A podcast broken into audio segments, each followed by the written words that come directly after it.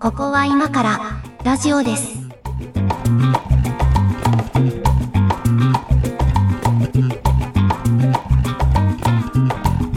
ここは今からラジオです。2年目に入りました。お相手は上書きです。よ猫屋敷です。ろしくお願いします。お願いします。は前回がね、52回目ということで、い。え1周年になりました話をダラダラとやりましたけども、うん。えっ、と、これ、収録時点では、あの、同じ日にまとめ撮りしてるんで、まだですけど、ん多分あのね、前回告知したあの YouTube チャンネルが、えー登録者数が3万人ぐらいになってると思うので、収益化できちゃう。やば い。そそろそろね、あの、YouTube さんからね、あの、銀の盾あたりが来るんじゃないかと思ってるんです けど、 3万じゃ来ねえな。 3万人は来ないか。あ10万人でしたっ三万けじあゃれ来ない。そうそう。 そうそうそう。まあ、ちょっと、そうはならないと思うけど、まあ、あの、YouTube もね、あの、無事軌道に乗ってるといいなと思いながら、あの、まとめ取りをしておりますが、そのね、あの、1周年だったので、あの、メッセージもお待ちしてますと言いながら、あの、また、ちょっと、後でいただいているものとかもあるのかもしれませんが、ちょっと今日、収録日時点でいただいているもの、えーいつもメッセージくだくださってます、ラジオネーム、ギガの次はテラさんから、うん。メッセージいただいているので、えーご紹介をしておきたいと思います、えーいつも楽しく拝聴しております。コロナ禍で家にこもることが増え、ラジコやラジオクラウドなどでいろいろな番組を聞いたり、好きな番組を遡る楽しみができていたのですが、ここは今からラジオですが、始まって以来圧倒的に聞いています。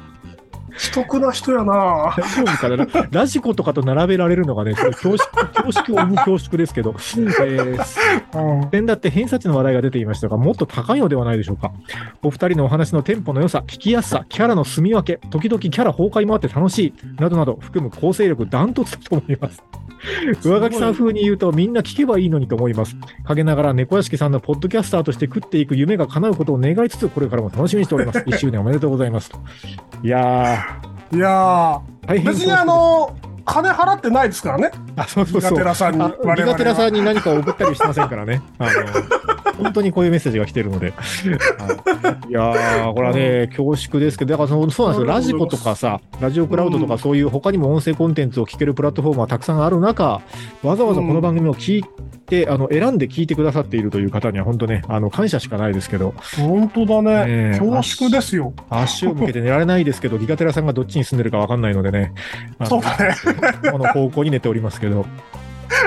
あー、いや、ありがとうございます。いやありがとうございますなんかこう、なんかテンション上がりますね。本当に本当に、あうんの、なんか、個人的に何か送りたいぐらいですけど、なんか、褒められると伸びる子なんで、ええどんどん引き褒め続てきいただい、たあ方がの、まだまだ、あの、1周年、おめでとうメッセージなどなど、あの寄せていただけると、我々が勝手に調子に乗りますので、はい。えーよろしくお願いしますと。はい、ありがとといううごこざといまで、す。えー今週も始めていきたいんですけど、今週もね、トークテーマ投稿実はいただいてまして、うんうん。えーラジオネームが、ひーちゃんは16歳さん、ありがとうございまほうす。ほう、ありがとうございます。イヤホンをつけて、イオンモールをニタニタ笑いながら歩いている前期高齢者は私です。 変な人じゃありませんと書いてありますけど、 えーここは今からラジオですを聞いてるだけですと。えー、ほんとありがたいですね。ありがとうですね。うん。この番組、トークに BGM をつけない理由が、めんどくさいからではなく、必要ないからでしたら、ポッドキャスト偏差値75はいくんじゃないでしょうか。 ポッドキャスト偏差値。ここの話ね、ちょっと先日ツイッターでやってたんですけど、この番組の偏差値いくつぐらいなんだろうかっていう話をうね、んやってたんですが、なぜラジオ番組制作者のほとんどがトークには BGM をつけなければと思い込んでるのか、このテーマでぜひお願いしますと。えー、ひーちゃんもなるほ16ど歳さんからは初のトークテーマ投稿だと思いますけど、はいい、ただきましたのありで、がとこうごれざはいおます答えしとこうじゃないかと。うん。まあね、こトれークの BGM 話はね、語りたいこといろいろあるんですけど、これどうですかあーラジオのリスナーとして意識したことありますえっとね、その、ラジオの、ポッドキャストのリスナーとして聞いたのが、ポッドキャスト始めてからだから、うんうん。あの、純粋にリスナーとしては意識してないんだけども、うん確かに多いんだよね。 BGM がついてるものね。うんついてるもの。はい。うん、なんかこう、しかもボソボソ喋る人に限ってつけがちっ ていう。あ、それはあ る。それはあるな。あの、あるよね。えっとね、これ、うんまあ、先に、えっと、これ、ラジオ局の人が聞いてないとも限らないので、あの、うん先にラジオ局側の事情を少し言っておくと、はいはいえっとね、うち、うちというのは本業でやってる小さなラジオ局のことですが、うんあの、うちの番組はね、あの、大抵 BGM 実はつけてるんですよ。はいはい。で、これはあの、理由があって、うんあの、放送局、まあ、ラジオ局というのは、あの、えっと、放送免許をいただいて放送しているので、あうんの、。放送免許のね、あの、管理の都合上というか、あの、放送事故を起こしちゃいけないというのがあるんですけど、はいはい。あ、そうそうこれね、あの、よく、よく、あの、間違われている言葉、あの、一つなんですが、あの、放送事故っていう言葉の定義ね。あうのんうん。えっ、と、まあ、ゲストに来てくださった方とかが、なんか僕は結構下ネタとかバンバン言っちゃうんで、放送事故になったらごめんなさいね、みたいなことを言ったりするんですけど、あ、そういうのはね、うん放送事故とは呼ばないんですよ。ああの、、たそうね単純にだダメなことを言ってるっていうだけ で、あの、 ああの、放送局が用いる放送事故っていうのは、あの、ラジオ局で言うと、音が出てない状態。うん音が出ているはずなのに音が出ていない状態とか、まあもしくは電波が出ていない状態はいはいをはい。作っちゃうと、これは放送事故ということになりうんまうんうす。んまあテレビ局だと A もあるので、映像がちゃんと送られていない状態とかを作っちゃダメよというのを放送事故防止という、まあ非常に大事な項目の一つなわけですよ。うん放送免。許を持っているものとしては。はいはい。で、えっとね、まあ一定秒数、あの無音状態を作っちゃいけないというのがあるので、うん。えっ、と、まあ、なんていうのかな。いわゆるプロの方々ばっかり出ているラジオ局ならいいんだけど、ローカルのラジオ局って素人さんもいっぱい出るので、うんやっぱり言いよどんじゃったりしちゃうわけですよ。そうだよね。でうんそうすると結構黙ってる時間っていうのがね、数秒できたりするんで、はあはあはあはあ一応あの、、我々の、まあ、あの局では、えっ、と、5秒以上無音状態がないようにしようねという、まあ、社内ルールを設けています。うんうんうん。まあこれは安全のためにですよ。5秒で、すなわち放送事故ではないけども、一応5秒以上の無音を作らないようにしようねと。まあ、だから、番組の担当者は、えっと、うん何か音を出せと。5秒以上無音になりそうになったら。はいはい。もう目の前にマイクがあるんだったら、A でも A でもいいから何か言うとか、うんうん。もしミキサー室にいてなんか機器が目の前にあるんだったら、もうなんかジングルでも一回打つとか、うん。何か音を出せっていうことを、まあ、スタッフには徹底してるんだけど、はいはい。喋る人としては、あの、素人さんが出てる場合もあるので、うんうん。あの、結構黙っちゃうポイントも中には出てくるので、うんそこを防ぐ意味で BGM を弾いてるというのは一番大きな理由としてあります。なはるほどね。い絵的にわかんないもんね。そうそうそうそ。裏で流しとかないうと。そうだからテレビだったら、あの、黙ってても、映像が流れてれば、何が起こってるかわかるから、これは放送事故と呼ばないんですけど、ラジオは絵がない分、はいはい音が止まると、放送事故のリスクが、カウントがスタートするんですよ。うんな何秒っていう、カウントがスタートするので、まあ一応その放送事故を防ぐ、自動的に音楽が出たりするようなシステムも入れてたりはしますが、安全のために BGM を弾いてるというのは、そういう理由もありますというのは、一応まず、あの、前提条件として言っておいた上で、はい。本題に入りたいと思いますけど、多前提がな分、かったかあらの、今回のやつってあれだよねは。いコンテンツとしてっつう話ですよね。はい、そうなんです、そうなんです。そこの話がしたいんだけど、でもはい一応はいこれ言っとかないと、お前んとこ BGM 全部ついてんじゃないかって言われるの で、あの、地上波はそういうのがありますよ。ありますよでってけことですどこ。れは免許の兼ね合いでありますよ。あーなんだけど、ポッドキャストとかに関しては、だからそれがないから、別にいいのよ、BGM なくて。そうだよね。いいんだけど、いいんだけど、そのつけたいっていうのは、まあなんかその、こう、ラジオ的なことをやりたい人たちが、やっぱりあった方が、こう、なんか、番組の雰囲気作れるとかは、思ってんじゃないかなと思います。なんか僕は、お手軽に僕はなるよね。うんうん、そうんう。。で、やっぱね、これ、あの、僕らが自信があるからそうしてますということでは決してないんだけど、ないよ。うん BGM なしで、BGM なしでやるって、やっぱね、やっぱちょっと力量求められるわけですよ。 あ、そうなんだ。うん、なんか、その、はあなんていうのかな、まあ、それこそ喋りのテンポの良さとかさ、内容の面白さとかで引き付けられるから、BGM なくていいやっていう判断はあるので、はいはいはい。あるので、やっぱなんか、あの、自信なさげな部分を BGM でカバーするとかも、まあ、モチベーションとしてはわからんではないんですよ。うん。あ、だからさっき冒頭に言ってたことって、まあ、外れてもいないわけだね。その、ボソボソ喋りがちな人ほど BGM をつけるっていうのは、あその、自分の撮ったやつを聞いて、うん。 なんかその、圧が足りないってなるんでしょうね。あーそうそう。だから番組をこう、華やかにしたいとか、うんうん、。なんかそう花いうがモチなベいーシとか、そョンういう風になるんでしょうね。なんじゃないかなと思います。あの、つけてる方々の気持ちを想像すると。うん。なんでもか、一人でやってたら多分俺つけてると思うんだよね。あー 耐えられなくなって。そう、耐えられなく なって。で、トーク、二人でトークしているっていう、その、えっ、と、この構図自体で、うん。なんかこう、BGM いらなくなってるのかなっていう気そうそうそうもする。あの、まあね、あの、これ、実際のラジオ番組を作る側の話をどうしてもしちゃうんだけど、うんあの、番組でその、じゃあ何人が喋ってるのかっていうことも結構考えるわけですよ。はいはいはい。映像がない分ね。うん。で、あの、僕ね、前、今二人になったんですけど、前、MC3 人でゲストが来るっていう番組やってたことがあって、 MC さんに、はい、はい。 MC が3人のうちの1人だったの、自分は。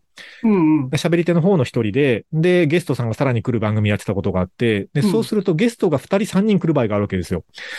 おうそしたら、まあ、スタジオ内6人みたいな。まあ、そもそもマイクも足りねえよみたいな話なんだけ ど、ちょっとした飲み会じゃん、もうそれ。そうそう飲み会、まあそうだね。そう。で、そうするとね、あの、ほら、まあ、ゲストで来る、来てくださる方は別にそんなこと意識する必要はないんだけど、作り手側の意識としてはさ、まずその、ラジオ聞いてる人が今誰が喋ってるのかがわかんなくなるわけですよ。そんだけ人数がいると。そうだよね。声のキャラクターの違いがちゃんとあればいいけど、うん。うんまあ男性女性のバランスとかもあるけどね。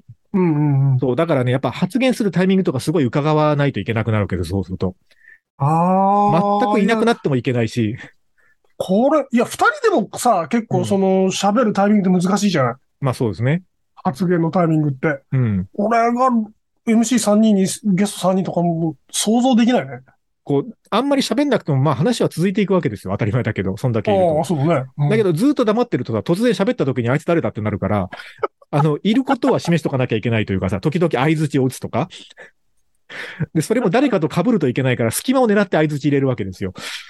そうだね。そう。だからそんなことをやってると、もうそんな番組なんで BGM さすがにいらないわけですよね。あの、そうだねただのノイズになっちゃうから。そう、そうなるね。そうなるよね。うんそう。だから、まあ、一人喋りで BGM はある意味ありだと思うんですけど、はいはい。カラーをつけるという意味で。だから人数にもよるよね、とも思いますし、そうだね。あとね、この話、細かく解説していくとすごいキリがないんだけど、あの、うん。大事なのはやっぱりね、BGM のレベル、音量ですよね。ああ、なるほどね。うん音量ね。うそん。うで、やっぱね、聞きづらいな、BGM 邪魔だなって感じるのはね、一個はね、BGM でけえんですよ、一つは。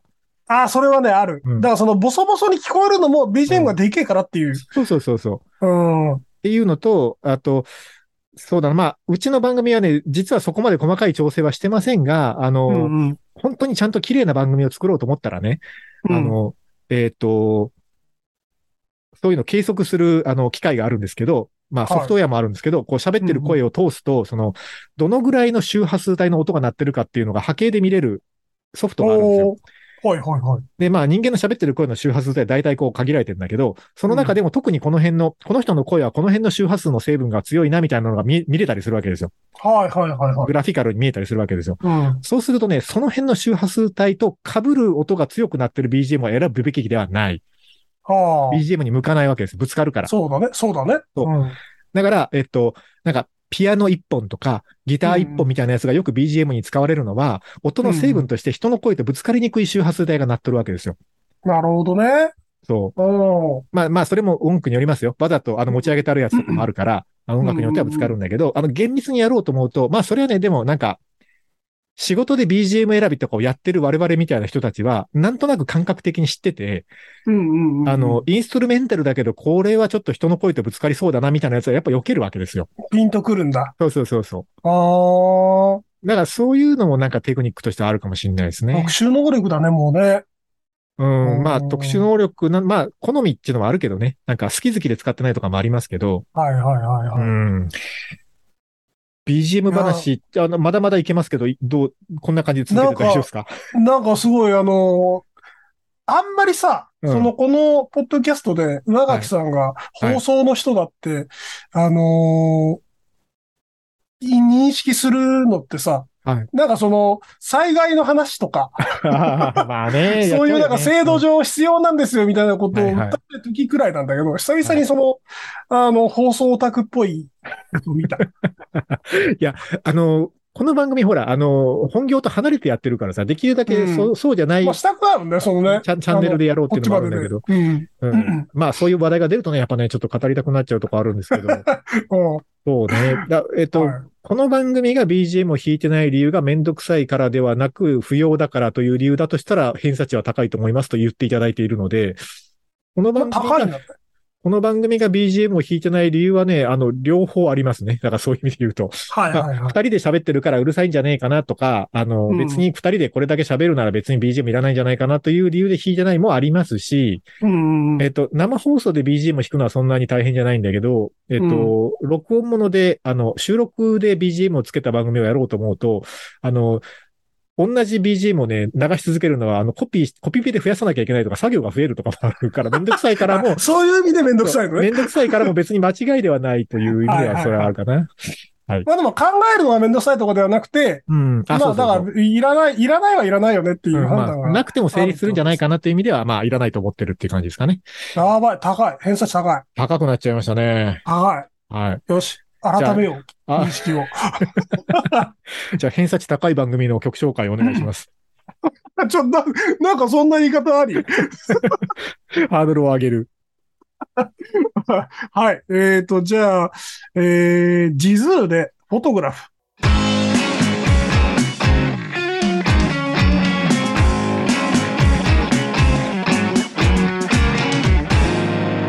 ここは今からラジオです。また知らないの出てきた。何ですか、ジズーってこ。れね、あの、京都のインストバンド。おねお、インストバンドたまに出してきますよね。なかなか、あの、なんだろう。ちょっとテクノを聞いてた時期があったので、インストに抵抗がないんですよ。ああ、はいはいはい。なんで結構聞くんですよね。えーなるほどね。はい。えっ、と、まあ、BGM 話なので、うん。でもね、これ番組によってはね、あった方がいいとかもあるんですよね。あった方がいい。どうういうんいや、まあ、やつその、、ひ一人喋りだからね、賑やかにするためにとかもあるけど、うん。なんか、あ、まあでも、ポッドキャストだとあまり関係ないかな。なんか、あの、この番組が始まった感があるんですよ。なんか、BGM が決まったものがあると。はいはいはいはいまあ、オープニングテーマだけ、うん、でもいいんだけどこの番組もそうじゃんオープニングテーマがある。うんと、あとエンディングテーマ流れ始めると、あ、終わるんだな、みたいな。うん、そうそうそう。うん。だまあ、それはもう一曲だけをそう使う意味うんで、あの、番組が始まった感はそこでいいかなと思ってるんですけど、うん、うん。えっ、と、例えばコーナーごとに BGM を変えるとかさ、ああ、あるね。なんかこの、このコーナーになったなっていう感じが出るので、そういうの。うんうん。うん、そういう意味ではまあ演出の役割もないことはないですよね。あのーさあ、演出で今思い出したんですけど、はい。多分日曜の昼間くらいはい。に、なんだっけ、あの、イラストレーターのさ、はあ、おじさん、イラストレーターのおじさんエロ、エロいおじさんいるじゃないですか。誰だっけ。イラストレーターのエロいおじさん誰だ名前、名前が、名前が出てきません。もう大変だ。ちょっと待ってくだな、さすい。これ気になるごい、すごい、全ジー北京が邪魔してくるんだ よ。全治北京。全ジー北京じゃ絶対ないんだ全治け北ど。京イラストレーターじゃないからね。違う違う違う。誰だっけえっとね、うんフランキー堺でもなくて、えリリー・フランキーだ。たどり着けなかった、それは。それはたどり着けなかった。フランキー堺経由してる からね。全治北京からのフランキー堺のリリー・フランキーですから。はいはいはい。リリー・フランキーさんがどうしたんリでリすー・かフランキーさん、すごい声が良くて、あ、これいいですね。うなんかエロじじいじゃないですか。ん。いいですね。あ、なんか、えちょうど良い感じの程よいエロさですよね、あの人そうそうそうそう。で、うんあの人がなんかね、昼間、日曜の昼間くらいに、なんかあの、若い女の子3人ぐらいと、はあなんかはバーで飲んでるっていう体のラジオやってるんですよ。あそれは聞いたことないですけど、あの、バーで飲んでる体の番組好きですよね、みんな。ねその番組なが聞いたことないからわかんないけど、なんであの設定が好きなんでしょうね。なんか、そのバーっぽい BGM が、多分それほど人の会話を邪魔しないんでしょうね、きっと。うーん。あ の、で、なんかその、うーリえフランキーさんじゃない、あのリリー・フランキーさんが、 その、フフラランキー堺邪魔 だな。ンキーさんが知ってる人どのくらいいるんだろうね。まあいいや。あの、リリー・フランキーさんのその、なんだろう、えっと、邪悪な面があるじゃない。ああ、ちょ、ちょっとね、あの、ダークフランキーな部分ね。そう。あれがね、なんかその、女の子の絡みも、ふこうあり、うん。その、バーの BGM もありですごい浮き彫りになるの。はいはいはい。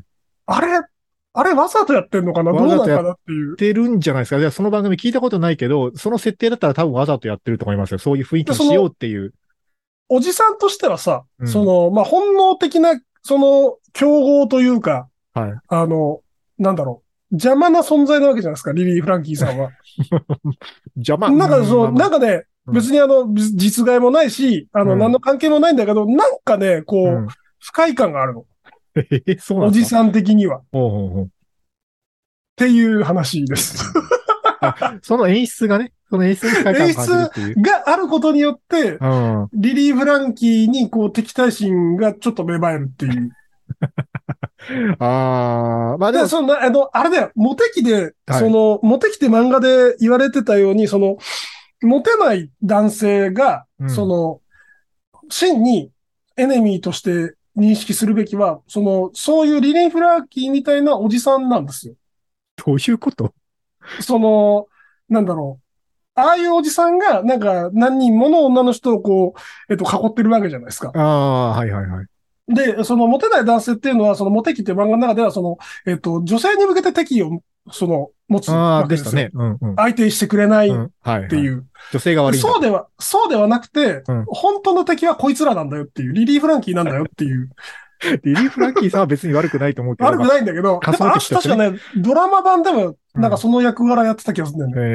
えー、そうなんだね。いや、そうでも、それは多分その、だまあ、ラジオ番組だから、多分その、ちゃんと構成考える人がいて、うん、そうんの、コンセプトに合わせて、そういう雰囲気で行きましょうねってことを狙ってやってる作りだと思いますけどね、それは。だといいな、だといいなと思って、その、リリー・フランキーのオーダーじゃないといいなって思ってる。 ああ、リリー・フランキーさんのオーダーか、もしくはリリー・フランキーさん本人から、あの、意識してないけど、滲み出てくるものかもしれない から。だとしたら、より仮想的度合いが高まりますわね、それは。そう。いや、リリー・フランキーさん自体は、うん僕は、あの、嫌いじゃないですし、うん な、なんか、なんかでね、一回のお仕事したんですよ。あ、本当ですかへえ。うん。うなんか、そんな縁もあって、別に、あの、敵ではないんですけど、はいはいはい。であ嫌いになりたくないんですけど、なんかその番組を聞く 嫌いと、になりたくなメい。ラメラと、なんか闘志が湧いてくるのね、ライバルな心んかこう、カチンとくるというか、いや、それで言うと、あの、あれですね、あのまあ、えっと、バーの設定の番組が好きっていう話もそうなんですけど、 うん。こう BGM だけじゃなくて SE とか、その、うん。まあ、効果音ね、とかジングルとかも結構番組の雰囲気を作るんで、まあ、あの、うちの番組も、あーこの番組もジングルは番組の区切りには入れてますが、そうねうんあの、なんていうのかな、その、ラジオ番組を作りたいっていう人、うちもよく来るんですけど、うんあの、う やっうんぱね、一定の割合であるんですよ。あの、あ、のそうなんだ。バーにいる人たちがさりげない会話をしてるという設定でみたいなことをやりたいっていう方が一定数いらっしゃるじゃん、やっぱり。で、いいんですよ。別にそれはやりたい番組やっていただいていいんですけど。うん。うん、で、そうするとね、やっぱりなんかこう、バーっぽい、こう、なんかおしゃれなバーとかで流れてそうなジャズに、こう、人混みのガヤガヤした効果音とかありますかとか、はいはいはい。なんかそんな話になってくるわけですよ。まあまあ、それはね、あーあの、ご要望であれば用意するんですけど、うん。うん、なんか、そういう、なんでしょうね。あれ、なんでそういうバーの設定の番組みんな好きなんだろうなって、やっぱそっちに頭がいっちゃうな。バーが好きなのかなバーが好きなのか、なんか、こう、なんていうのかな、ラジオのば番組で、スタジオでマイクの前で喋ってますという感じじゃなくて、バーカウンターで隣の人に喋ってるみたいな感じで喋りたいっていうことをね、なんか、あの、求められる場合があるんですよね。ああ、はいはいはいはうい。んそういう場でしかしない話があるんでしょうね、そういう人には。そういう場でしかしない話にとても何かその快感を覚えるんでしょうね。そうなのかなうん。なんで、か我そ々れのを、こそれをわざわざラジオにしようっていうメンタルはちょっとまだよくわかんないですけど、 いや、だから、我々の仕事としてはそれを演出するためのね、SE を探さなきゃいけないんで、うんやるんですけど。あーなんかその、やっぱあるあるのさ、うん。設定というか演出ってあるじゃないですか。なんかその企業のホームページだと、はい。抜けた青空が欲しいですみたいな。ああ、こうビルを下から見上げてる感じみたいな。そうそうそうそう。うんうんその陳腐化するさ、すぐ陳腐化する表現ってあるじゃないですか。なん えっとかそういう、うん。 そういう類型の一つじゃないの、あーあの、バーで喋ってる感じのね、変化系としては、あの、喫茶店とかもあり ますよ。あるね。うんあの、カカフェじゃなくて、あの、こ う、昔ながらの喫茶店で、みたいな。だから、入り口のドアを開けるカランコロンカランとかをくださいとかもありますよ。はいはいはいはいはい。で、愉快な客が集まってくるそうそうそう。けど、えっ、と、今日のお客さんはどんな方でしょうかで始まるですね。ある、 ある、そういうの。いや、あの、決してそういう番組は、あの、揶揄してるわけではないですよ。よくある類型だなっていうだけでね。そう、だから、その、今僕が想像してすぐ喋れる程度にはよくあるうん。フォーマットだよね。そうそうそう。うんだからね、それで言うと、ポッドキャストはすごい、あの、いろんなのがあって面白いなってやっぱ思うし、そういう効果音とかまですごくこだわって、あの、作ってる番組も中にはあるし、うん。本当にね、それこそね、えっと、なんていう番組だったかな、あの、男性の方がね、一人で喋ってる、あしかもね、うんそれ哲学の番組なんですよ。あの、途中まで、はいはいあの、面白くて聞いてたんですけど、うんあの、、おそらくなんか哲学を研究されてるか勉強されてるかっていう方が、多分自分のアウトプットをすることで、自分の勉強のために、整理するために、なんか今回はあのプラトンの話ですみたいな感じで、はいはい一はい。人でね、とつとつと語る番組があったんですよ。哲学ラジオみたいなやつがあって、で、それね、はいはい面白くて聞いてたんですけど、全然ね、そのなんか声張って喋る、喋ろうっていうつもりとかないの、もうんうんう。あの、ただ、僕とつと喋るんですよ。うん。だけど、それがなんかね、邪魔にならなくて、こう、心地よくて、あの、うんうんなんとなく運転中とかに聞いてたんですけど、あうんの、それね、もう、あの、オープニングテーマもなければ、SE もジングルも一切何もない、ただもういきなり喋りから始まって、そのまま喋りで終わるんですよ。だから、あ、おーこれはその、ラジオ局のラジオではちょっと無理があるけど、別にポッドキャストならまあ、まあいいんだっていう感じもするし、なんかボイスログみたいな。そうですね。うん。だから多分、そうなってくるご本人がどういうモチベーションなのかは、まあ、深夜わからないですけど、別にね、その聞いて面白くないわけでもないし、うん。うん。それがハマる人にはハマるだろうなっていう感じはすなるんかし、焚き火の音みたいな感じまあ、あの、もうちょっと中身を聞いてるけど、あ の 焚き火の音よりは、あの、あ、そうだね。環境音として聞いてるわけではない ので、もうちょっと中身を聞いてるけど、まあでもその、なんか邪魔にならない感という意味だそうですね。あ環境音として聞ける声質の人ってたまにいるじゃなあー、いるね。いい。る。声質も多分大事だよね。その、とつとつと語大事でする感じもさ、うんそ、の、声の調子も大事なんですけど、音質としてうん。安いというか、流しやすい感じのこ、れはあると思います。あいいの、なって思う。邪魔にならない声ってあるんですよね。あるよね。うん。ちょっとこの人の声10分以上聞くのしんどいなっていう人いますもんね。うんうん。いや、なんか、俺も多分、人によってはそれ、そう、それなのさ。ああ、そうですかね。いや、猫屋敷さんは全然それは感じないけど。 か、カスカスの感じが、いや、俺、俺自身だってカスカスの感じの人あんま聞きたくないもん。それはなんか、あれじゃないですか。こう、あの、同族嫌悪的な何か何かじゃないですかね。んうんいや、なんかその、うん万人にさ、こう聞きやすいって聞かれやすい声。うん。あリリー・フランキーさんとか多分そう、それこそそうだと思うんですけど。まあね、なんか、いわゆるいい声って言われる人たちはそれはありますよねう。ん。うん、なんか、でも声質ってなかなか、あの、声の出し方はトレーニングである程度変えられるんですけど、まあ一応ボイストレーニングとか受けてみたこともありますけど、うんうんうん。あの、やっぱね、声質ってそうそう変わらないんですよね。あので、しょうね。高い声出るようになるとかね、低い声が響くようになるとかはあるけど、うん。声の質ってそうそう変わらないから、まあそれはね、なんかいい声の人はやっぱ憧れますけどね。ね、なんか得してると思う。うん。小なんかこう林克也さんとかね、未だに4時間とか生放送やってますからね。 あの人の喉、多分もう人工物だぜ。声変わんないですよどっね。かの時点で多分入れ替えられてるぐらいハードだよな、あの人ね。そう、ハードに仕事されてますけどね、いい年ですけど変わらないですよね。ねえ。ううん、ん。羨ましいわ。そうだからまあ、あの、いい声の人が、あのーちゃんとテンポよく喋ると別に BGM はいらないと思います。が、そうえだっね。と、確かに。これね、あれなんですよ。あのー BGM とか、その SE 効果音とかは、その、あくまで主役ではないので、うん。バックグラウンドの添え物なので、これはあの、なんというか、こう、ちゃんと装備する人がちゃんと装備したら強くなる武器ではあるんですよ。うん、うんうんうん。こう、ロールプレイングゲーム的に言うと。はいはい。だから小林克也さんが、あの声をちゃんと活かせる、あの、適切な BGM とかと組み合わさった番組をするとすごく強くなるんですよ。なるほどね。適切な武器と装備をまとうから。だけど、あの装備だけを、あの、もっとレベルの低い、あの、レベル5ぐらいの勇者が、あの、身につけたところで、あの、全く役に立たないぞっていう話かもしれない。使いこなせないかもしれ なそいうそうそうし、そうそう。なんなら BGM に食われてなんかちょっとボソボソそうそ聞うこえそるうし、みたいなね。だったらもう布の服と棍棒でまずは行こうぜって思いますね。そうだよね。だってあうの、んその声の圧というかう、んその、やっぱり、ちゃんと前に出てくる声うん。でないと成立しない BGM だと思うしね。そうですよね。うん。ね、ベストヒット USA みたいな番組やるにはね、やっぱそれなりのうん レベルに達してからぐらいいや、とそ無う理だがあるぞよ。本って当いう。そうだよね。はい。という話なのかもなと思いました。うん。はい。じゃあ、そうですね。今日は、だから、BGM 話なので、インストゥルメンタル曲をかけましょうかね。ライトでエコロケーション。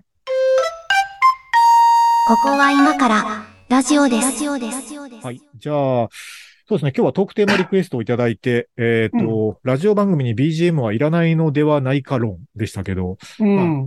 結局、声のいい人最強みたいな話になりましたね。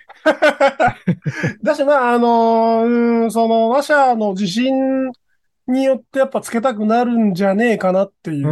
ん。あとね、なんか、まあ、これ細かいこと言っていくと、あの、こう、地上波のラジオは、やっぱ生放送とか、まあ、流す時間が決まってるので、あの、時間帯とかもあるんですよ。なんか、あ深夜ラジオとかね、割と BGM なしにしがちなとこありあ、まああ、確かにすね。ね。うん。うんとかもあるかもしれない。まあ、ポッドキャストだと関係ないですけどね。いつ聞いてるかわかんないので。ポッドキャストは、うん、そうだね。まあ、時間無視して作ってるから、き基本その、だから自分の世界観うん。に合ってるそうです BGM をねつ。けてると思うんだけど、思うんだけど、そうだ、うんうんなんかさ、うんピコピコしてないみんな。ピコピコなんか、俺が聞いてるやつばっかりかもしれないけど、なんかさ、その、後ろの音が、ピコピコしてるんですよ。それはなんか、あれですか、あの、こう、チップチューンみたいなゲーム音楽っぽいってことそうそうそうそう。ああ、まあ、どうかわかんないですけど、これね、ポッドキャストとか、もうたまに地上波でもあるんだけど、よく起こる現象としては、あの、特にポッドキャストに関して言うと、えっと、著作権の問題があるので、あうの、ん市販音源使えないんですよ。はいはいはい。 BGM とかにね。だから、うんあのー何かしらの著作権フリーの音源サイトみたいなところから拾ってくるみたいなことをみんなやってると思うんですけど、まあね。あうまんあ、ちなみにあの、アンカージャパンさんにこびとくと、アンカーはあの、もともとあの、用意されてるので、あの、アンカーはその、デフォルトで用意されてる BGM から選ぶこともできるという意味ですごく便利ですよっていうのも一応言っておきますけど、はい。ここはアンカージャパンさんにこびておきます が、定期的にこびていきましょ う。はい。はい。えーそれはさておき、えっ、と、なんかね、あの、もう限られてくるんですよ、その、えっ、と、素材サイト選みたいな択の肢が。としてね。そうそうそう。はいはいで、えっと、あ、またこの BGM ねっていう、あの、同じのに出会うことはよくあるんですよね。あー、あのー、あれっすか、YouTuber がさ、なんか発表するときにドドンってやるあの音が全部一緒なんとでしょ そうそうそう。なんかあの、男性の声で、おーいみたいなやつとか、はいはいはああああいうのとい。同はじいで、はいはい。あのね、こう、ポッドキャストとかに使いやすい BGM を著作権フリーで配布してくれてるサイトとかが限られてるから、やっぱね、似通ってくるのはなる似通ほどねってくるんですよ。だから、まあね、その中でも比較的、その、なんか、こうオリジナリティが高そうなものを選ぶようにはしてますけど、作るとうきんは。うんうん。うん。なんなかるほ、どねその現象はありますね。それでもはもしかしたら、まあ、著作権の問題だけじゃなくても、それが作りやすいからそうしたのかもしれないですけど、地上波のラジオでもたまにありますよ。あ、これフリー音源のやつだな、みたいなことが。あはあそれなんかもう、その、購入した音源ではなくてフリー音源ってこそうそうあ、あのサイトのやつだって分かるときありますからね。ラジオへー聞、ラジオ聞いてて。と。はあ、いや、うんわかる方もやばいと思うけど、そうなんだね。これは多分、あ の、えっ、と、なんかね、こう仕事で作ってる数的に、あの、そうだよね我々我々が、 あの、そういうフリー音源サイトとかの音源を聞きすぎてるからだと思うん ですけど、わ分かるの結構あります。あの、 テテレビとかでもたまにありますもんね。あ、そうなんだ。うん。テレビはなんかあの、ゲーム脳としては、これなんとかっていうゲームの音楽だなあは、ーすはいはいごいはいすぐわかるんだあ、けそういうど、のありうますよね。ー、うんんそう、無料音源はなかなかわかんねえな。ぽいなっていうのはわかるけど。 うん。フリー音源のあのサイトぐらいまで分かるときあります ね。イラストやレベルじゃん。そう そうそうそう。うん、だからまへあ、ーでもそこ、その分野もね、でも多分ね、もっと、あの、なんか、こう、充実していく気がするんですよ。えっと、うん。なんだっけ、最近、あの、えっと、え絵を描いてくれる AI とかがちょっと、ちょっとブームじゃないですか。ミッドジャーニーとか。ミッドジャーニーみたいなやつとはいか。はいはい。多分、ああれ音楽の方にも来るので、とか、まあ一部すでにあるので、なんかそういうね、うんこう、フリーで、あの、使える、商用利用とかもできる音源を自動生成してくれるプログラムとかが出てくると、バリエーションもっと広がるのにな、とか。もう実際すでに、あの、少し有料サービスとかであるのは、あの、音楽の雰囲気だけを、なんか、いくつかキーワードを入力すると、なんか、ピアノ、ジャズ、パンクみたいなやつとかを入れると、スローテンポとか入れると、そう、それっぽい音楽を生成してくれるサイトとかもありますからね。へえ。うん、ななんかそんなのがもうちょっとね、広がっていくと、あの BGM とかももっとバリエーションが豊かになって面白いのかもなと思いますそけうど。だね。うんなんか、こんな命令文に価値が出てくるやつね。そうなんですよ。呪文が大事になってくるんですよ ね。ね、自分が大事になってくるよそね。うそうただなんか一番最初に言ったその周波数の話とかも、その声を邪魔しない BGM って、だからそういう作り方がこれまでは職人技であったんですけど、うんうんうん。今ね、その音楽系のサービスであのマスタリングをやってくれるサービスがあるんですよ。それこそ AI が。あで、あの、まあこれはどっちかっていうと音楽とか歌の方ですけど、その、あ。うん。こう、へんある程度編集したあの音楽のデータを送ると、マスタリングをやって聞きやすくこう調整して返してくれる AI とかがあったりするんで、これもだからその喋りの部分のあの音源を送ると、ラジオ番組として、まあ、適切な BGM をつけてパッケージで返してくれるぐらいのことまではね、多分できるようになるんじゃないかなと思いますね。できそうだね。できそうだし、うんマスタリングの世界も確かに AI 強そうだね。そうなんですよ。あれ、これまでは職人さんが、それこそそうだよね職人の耳で聞いて、あ、この人の声はちょっと、この周波数帯強いからここ削って、この楽器聞こえるようにしようとかっていうのをこう職人技でやってたんだけど、ね。ここはね、だいぶ AI ができるようになってきてますね。はあ、そこは想像してなかったわ。確かにでもそうだ。だからね、こう、社食屋さんがいなくなったように、うんマスタリングエンジニアみたいな仕事もね、まあ、完全にはなくならないと思うけど、すごい限定されたスキルの仕事になっていくんじゃないかなって気がしますね。そうだね。その人の、その人のスキルをデジタル化するみたいなテーマになっちゃうのかなはそうですね、前なんか番組でも紹介した声フォントみたいなさ、いはいはい、はい。この人っぽい。いマスタリングとかが多分できるようになるとう思いますよ、ん、きっと。うん。いや、本当ね、そういうマニアックなやつが そうそうそう。選択できるようになるんだね。そうですね。へだかーらまあね、こういうポッドキャストみたいなものの作り方ももうどんどん変わっていくんでしょうけど、うんえっ、と、BGM を使ってない理由と、ラジオ番組制作の BGM 事情とかが少し分かっていただけたとすると、いただけたんではないかなと思いますけど、どうでしょうか。うん、いや、はいあの、自分のラジオの偏差値が高いことが分かって、僕は満足 です。